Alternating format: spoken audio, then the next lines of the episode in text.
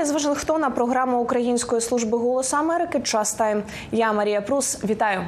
Законопроект про фінансування допомоги Україні отримає двопартійну підтримку у Палаті представників Конгресу, якщо буде винесене на голосування. Про це заявила речниця Білого дому Карін Жан-П'єр. За її словами, адміністрація президента Джо Байдена продовжить просувати цю ініціативу з підтримки України, Ізраїлю та інших союзників США. Для цього у вівторок Байден скликає лідерів обох палат Конгресу до Білого дому. Також мета зустрічі – запобігти черговому шатдауну, частковій призупинці роботи уряду США, яка може настати, якщо бюджетні законопроекти не буде прийнято на початку березня.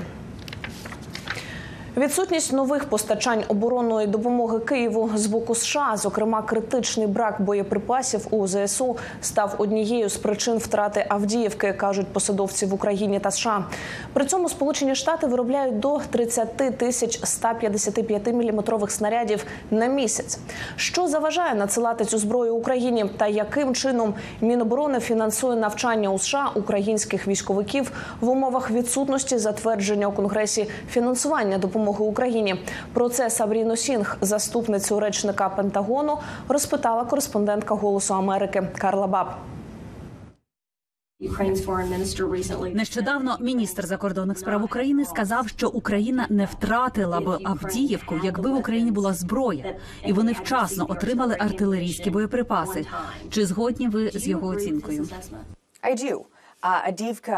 Я згодна, Авдіївка – це був стратегічний відступ. Та це був відступ, спричинений бездіяльністю Конгресу. Є прямий зв'язок. Ми знаємо, що Україна зараз потребує артилерії, боєприпасів і засобів ППО.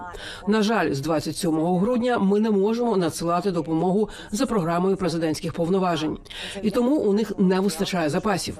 Через бездіяльність Конгресу їм таки довелось здійснити той стратегічний відхід з Авдіївки, щоб змінити позиції та прорахувати, де вони збираються продовжувати зміцнювати свою оборону на сході та на півдні України. Зараз США виробляють близько 28 тисяч 155-мм снарядів на місяць. Сполучені Штати їх не використовують, вони потрібні Україні. Чому б не надіслати їх в Україну, сподіваючись, що додаткове фінансування буде схвалене? Їх виготовляють щомісяця, але знову ж таки додатковий пакет фінансування стосується поповнення наших власних запасів. Тому цей пакет є ключем для того, щоб Україна отримала артилерію, боєприпаси для ППО, які їй потрібні. Але ми не можемо відправляти з наших запасів речі, яких справді немає в наявності. Отже, як тільки ми отримаємо ці 155-мм снаряди на наші склади, ми зможемо їх відправити. Але ми зараз їх не маємо. Тому нам потрібно, щоб Конгрес ухвалив це додаткове фінансування, про що ми б'ємо на сполох з початку жовтня. І я маю зазначити, що ми також працюємо за тимчасовим бюджетом. Ми досі не маємо бюджету на 2024 рік. Тому для нас дуже важливо схвалити не тільки наші бюджетні витрати, які зараз затримані, але й додаткове фінансування для України. Давайте тоді поговоримо про труднощі для Пентагону на тлі несхваленої допомоги. Хто зараз оплачує навчання українців? Чи Пентагон все-таки ще платить за навчання, хоча грошей немає? Що ж, є виділені гроші, як от з Фонду прямої фінансової підтримки України. Це наша довгострокова безпекова допомога Україні. Але так, зараз момент, коли армії доведеться прийняти кілька жорстких рішень щодо того, звідки вони братимуть гроші, можливо, з інших програм. Тож зараз важкий час не лише для України, але й для армії США. Ми не можемо просто відвернутися від тих українських військових, які перебувають чи то в Європу, чи то в Сполучені Штати на навчання і відправити їх назад на війну. Нашій армії, нашим службам доведеться почати говорити та приймати деякі жорсткі рішення, які вплинуть на всі збройні сили. Отже, армія зараз, як я розумію від офіційних осіб, платить за навчання українців у Німеччині, тому що президент вважає це важливою місією. Це правильно? Це так, важлива місія. Знову ж таки, є поєднання різних частин фінансування, які допомагають підтримувати таке навчання. Але якщо ми продовжуватимемо працювати без того фінансування, яке нам надається, абсолютно точно армія буде нести більше витрат. Що це говорить нашим союзникам, якщо в царині, де Сполучені Штати мали б нарощувати свої сили та посилювати підтримку, потенційно говорить про те, що через кілька місяців у них закінчиться фінансування для підтримки зусиль в Європі? Я думаю, що це чудове запитання. Бездіяльність Конгресу, звичайно, має свої наслідки. Я думаю, що наші союзники зараз дивляться на нас і запитують себе, чи будуть Сполучені Штати віддані нам, чи збираються Сполучені Штати стояти поряд не лише як союзник і партнер, а й продовжувати підтримувати Україну. І президент дуже чітко сказав, що так, ми з вами. Але щоб ми захистили вас, нам потрібно більше грошей. Нам також потрібна підтримка Конгресу. Сполучені Штати занепокоєні постачанням північно-корейської зброї для Росії, яку Кремль використовує у своїй війні проти України.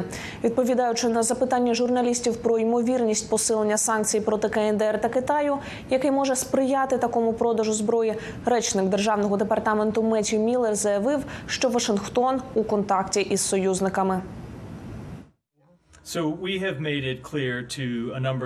Ми чітко дали зрозуміти низці країн, що ми вважаємо, що посилення відносин, коли йдеться про обмін зброєю між Північною Кореєю та Росією, має викликати занепокоєння.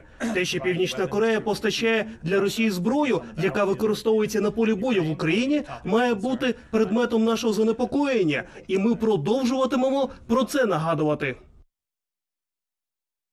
До других роковин повномасштабного вторгнення Росії в Україну у десятках американських міст пройшли акції пам'яті та солідарності. Учасники, вимушені переселенці з України, діаспоряни, американці й представники інших країн закликали Конгрес затвердити фінансування для подальшої допомоги Україні. У Нью-Йорку захід тривав протягом 6 годин з метою передати атмосферу Київського Майдану під час Революції Гідності. Також там розгорнули 20-метровий синьо-жовтий стяг – пошити у Запоріжжі спеціально до цієї акції. В Детройті власники транспортних компаній та водії фур організували автопробіг. До них приєднались представники діаспори з Грузії та Литви. А у Сієтлі на демонстрацію прийшли понад 2000 людей. Учасники пройшли ходою від міської ради до символа Сієтла – оглядової вежі Space Needle, закликаючи підтримувати Україну в її боротьбі за свободу і незалежність. Українці воюють проти Путіна, а іранці живуть у країні, яка окупована Хаменеї – Ісламською республікою. Ісламська республіка допомагає Путіну, надаючи їм безпілотники, вбивати українських жінок, українських дітей. Ми засуджуємо звірства, вчинені Ісламською республікою. Цей захід має велике значення для тайванців. Ми підтримуємо Україну, бо ви зазнали вторгнення з боку Росії без жодної на те причини. Мені дуже сумно за українців. Я хочу їх підтримати. У губернатора є засоби, щоб донести до, наприклад, членів Конгресу важливість фінансування війни заради свободи України. Губернатор може підтримати допомогу українським американцям саме тут, у штаті Вашингтон. Акція на підтримку України пройшла і у Вашингтоні, чи не найбільше для американської столиці від початку повномасштабного вторгнення Росії. Окрім українських та європейських дипломатів, а також американських посадовців, на подію були запрошені й українські військові, які проходять реабілітацію та протезування в Сполучених Штатах. Закликати продовжити допомогу Україні прийшли й американські добровольці, які також пішли воювати проти російської агресії, розповідає Катерина Лісунова. Цієї суботи, 24 лютого, повномасштабне вторгнення Російської Федерації в Україну увійшло у свій 3-й рік. Активісти з різних куточків Сполучених Штатів Америки, як американці, так і українці, приїхали до столиці країни, міста Вашингтон, щоб, як вони кажуть, нагадати про те, що війна досі триває і що Україні досі потрібна допомога. Це вже 2-га річниця повномасштабного вторгнення держави-терориста Росії в Україну. Ось чому ми сьогодні тут, щоб шанувати тих, хто віддали свої життя, наших героїв, а також, щоб нагадати, Україна переможе. Не питання, чи це станеться, питання лише коли. Сьогодні біля меморіалу Лінкольна, 16-го президента Сполучених Штатів Америки, виступають як американські посадовці, так і посолка України в Сполучених Штатах Америки Оксана Маркарова, також активісти як українських громад, так і американці, які підтримують Україну, а також українські військові, які отримали поранення під час російської війни в Україні і приїхали в Сполучені Штати Америки для реабілітації. Але навіть попри це вирішили прийти та підтримати батьківщину тут, у Вашингтоні. Також присутні і американські ветерани, які пішли добровольцями воювати в Україну. Я радію, я щасливий, що пішов на передову і маю честь ризикувати заради цієї боротьби. Як Америка навіть сміє думати про те, щоб не підтримувати цю боротьбу. Це наш обов'язок. Нехай Господь благословить Україну. Свобода не є подарунком. Її виборюють, і вона належить Україні. І я вірю, що вони стануть супердержавою в усіх аспектах. Вони й зараз вже є моральною супердержавою. А я вже ніколи не скажу на смертному одрі, що я нічого не зробив у цій битві за людство. Перше взагалі в Штатах, вперше на такому мітингу. Це друга річниця початку війни, тому треба прийти підтримати, щоб американський народ не забував.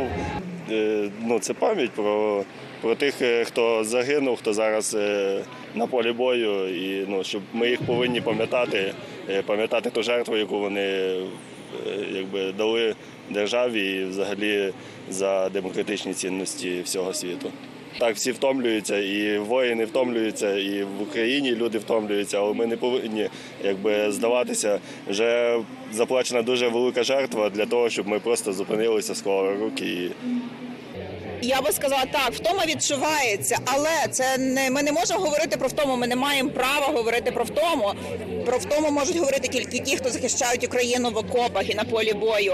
А ми повинні кожного дня вставати з думкою про те, що ми на один день ближче до перемоги. І ми повинні кожен докладати зусиль, всі, хто можуть, всі, які можуть зусилля, для того, щоб говорити про Україну, щоб переконувати, надавати підтримку Україні. Ми не маємо права говорити про втому. Як ви знаєте, за кордоном нікому не легко. І всі українці приїхали сюди не з доброї волі. І всі хочуть повернутися, не знаю, наприклад, такого українця, щоб не хотів повернутися на рідну землю. Тому, в кого є можливість, то мусить підтримувати, щоб Україні стало краще, щоб можна повернутися і жити в Україні, а не жити за кордоном, щоб на заробітках. На заробітках дуже тяжко. Звільнення нашої землі від окупантів – це раз, і розквітання нашої України, щоб Україна розквітла, щоб дійсно настала така влада і зробила те, щоб, наоборот, з-за кордону люди до нас їхали, а не ми за кордон. Після мітингу біля меморіалу Аврааму Лінкольну активісти відправились ходою до місця резиденції, де проживають представники російського дипломатичного відомства, щоб, як вони кажуть, нагадати Російській Федерації, хто розпочав цю війну. Катерина Лісунова, Дмитро Мельник, Голос Америки, Вашингтон.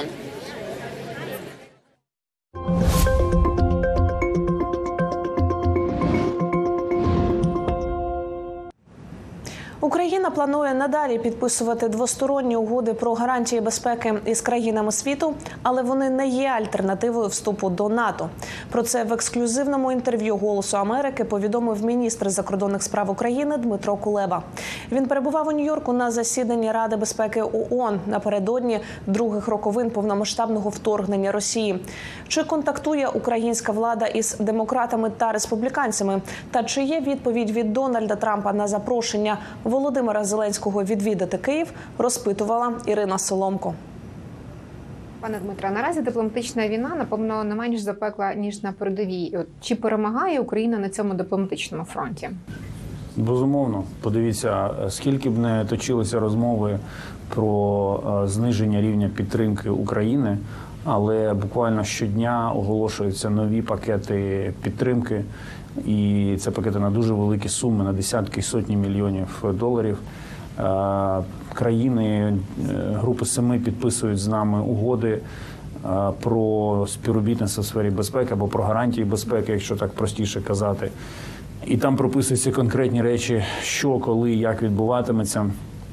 Тому ми все ще триваємо, як кажуть військові, стратегічну ініціативу на дипломатичному фронті. Ще один доказ цього – це власне, формула миру. Остання зустріч в Давосі, 82 учасники. Починали ми з 15 минулого літа, виросла до 82. Ну, і домовленість президентів Швейцарії та України про проведення саміту теж говорить, що ми рухаємося. Звичайно, зараз ключова увага прикута до Сполучених Штатів, до американської допомоги. От чи бачите ви зараз сигнали, чи чуєте їх, що вона все ж таки буде розблокована? Сигнали ми чуємо, їх дуже багато, вони системні, вони йдуть на всіх рівнях і від демократів, і від республіканців. Але вже час перейти від сигналів до, власне, ухвалення рішень. Ми всі розуміємо, що динаміку створюють українські солдати. А для того, щоб вони могли створювати позитивну динаміку, у них повинна бути вся необхідна для цього зброя. Все ж таки, ви говорите з республіканцями так само. Що вони говорять от в контексті аргументів? Ну, що вони говорять? Те саме, що говорять політики в будь-якій країні. Вони звинувачують один одного.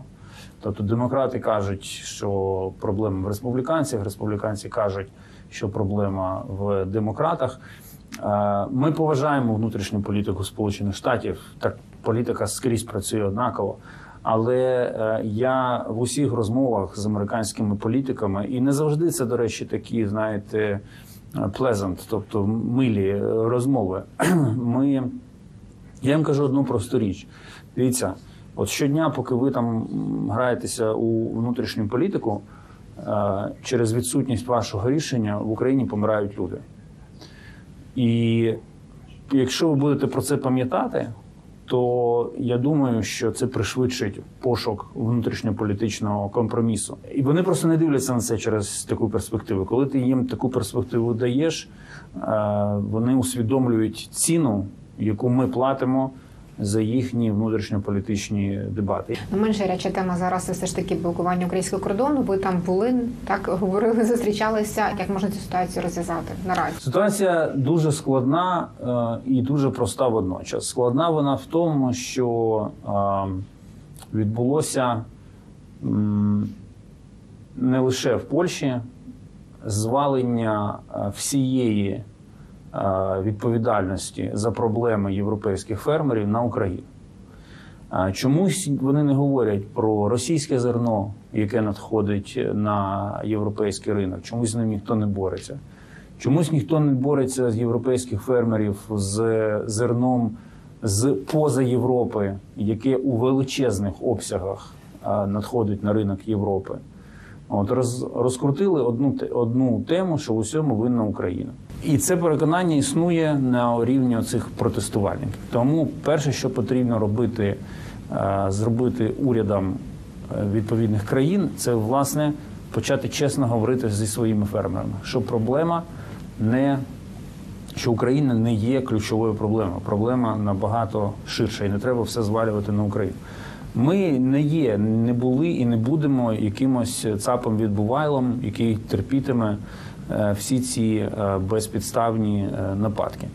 І там, де треба буде діяти жорстко, ми будемо діяти жорстко. І нехай потім не ображаються, що ми проявили там характер якийсь. Це складна частина. А проста частина полягає в тому, і це головний висновок моєї розмови в Варшаві, все просто в тому сенсі, що і уряд Польщі, і уряд України працює над рішеннями. Тому що цей конфлікт, він нікому не потрібен. І є щире бажання уникати будь-яких загострень.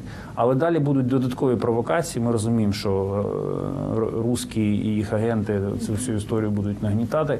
Буде більше провокацій, тому треба тримати голову холодною і ухвалювати швидко рішення. Україна вже підписала, ви вже задали цю угоду, та безпекову з трьома країнами. Це Франція, Великобританія та Німеччина. Коли можна очікувати, що така угода буде підписана зі Сполученими Штатами?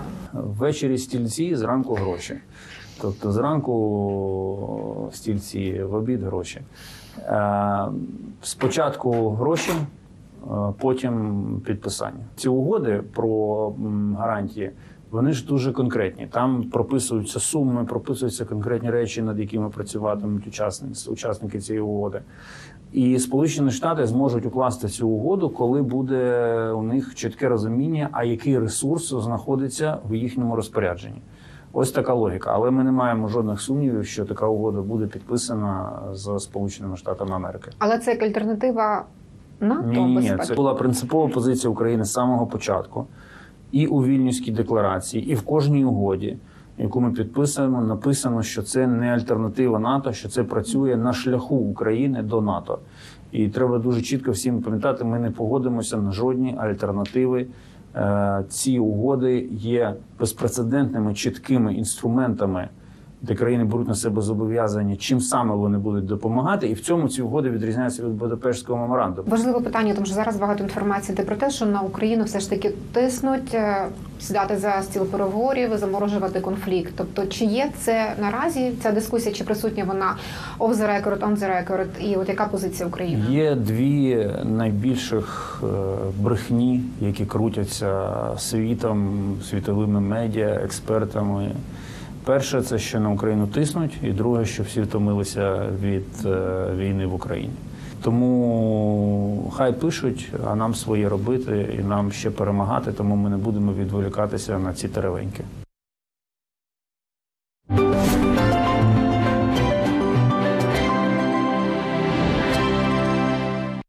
На республіканських праймеріс у Південній Кароліні Дональд Трамп здобув перемогу із відривом у 20%. Попри поразку в рідному для неї штаті, Нікі Гейлі заявила, що припиняти боротьбу не збирається і продовжує участь у внутрішньопартійних перегонах за право йти в президенти від республіканської партії. Які настрої панують серед виборців у Південній Кароліні та наскільки важливим для них є питання підтримки України, дізнавались Остап Яриш та В'ячеслав Філюшкін. Олександр і Мака – власники українсько-грузинського кафе в Чарлестоні, Південна Кароліна. Частують американців борщем та хачапурі.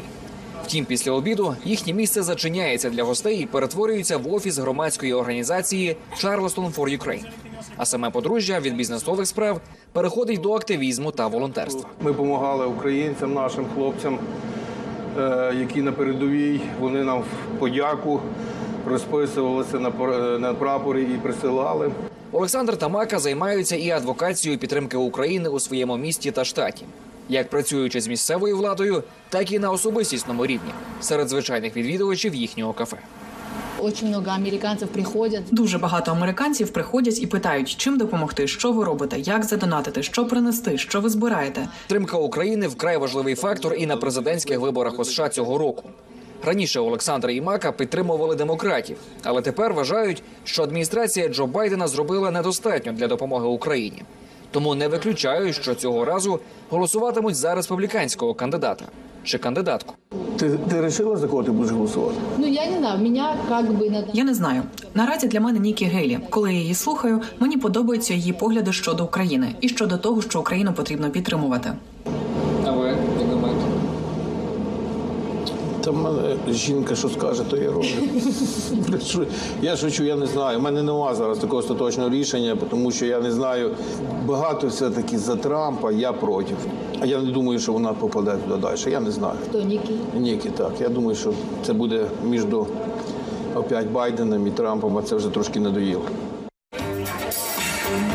Для того, щоб позмагатися на загальних виборах в листопаді, кандидати мають здобути номінацію своєї партії. В останні вихідні лютого республіканські праймеріз відбуваються тут, у Південній Кароліні. Основна боротьба між Дональдом Трампом і Нікі Гейлі. Попри те, що Південна Кароліна – її рідний штат, всі опитування перед виборами прогнозують перемогу Трампу. Обоє кандидатів ведуть тут активні кампанії. Зустрічі з виборцями – це невід'ємна складова будь-якої політичної кампанії у Сполучених Штатах. Сьогодні, в ці дні, Дональд Трамп та Нікі Гейлі використовують такі мітинги для того, аби поспілкуватися із своїми виборцями, можливо, переконати тих, хто досі не визначився, і додати енергії для своїх кампаній.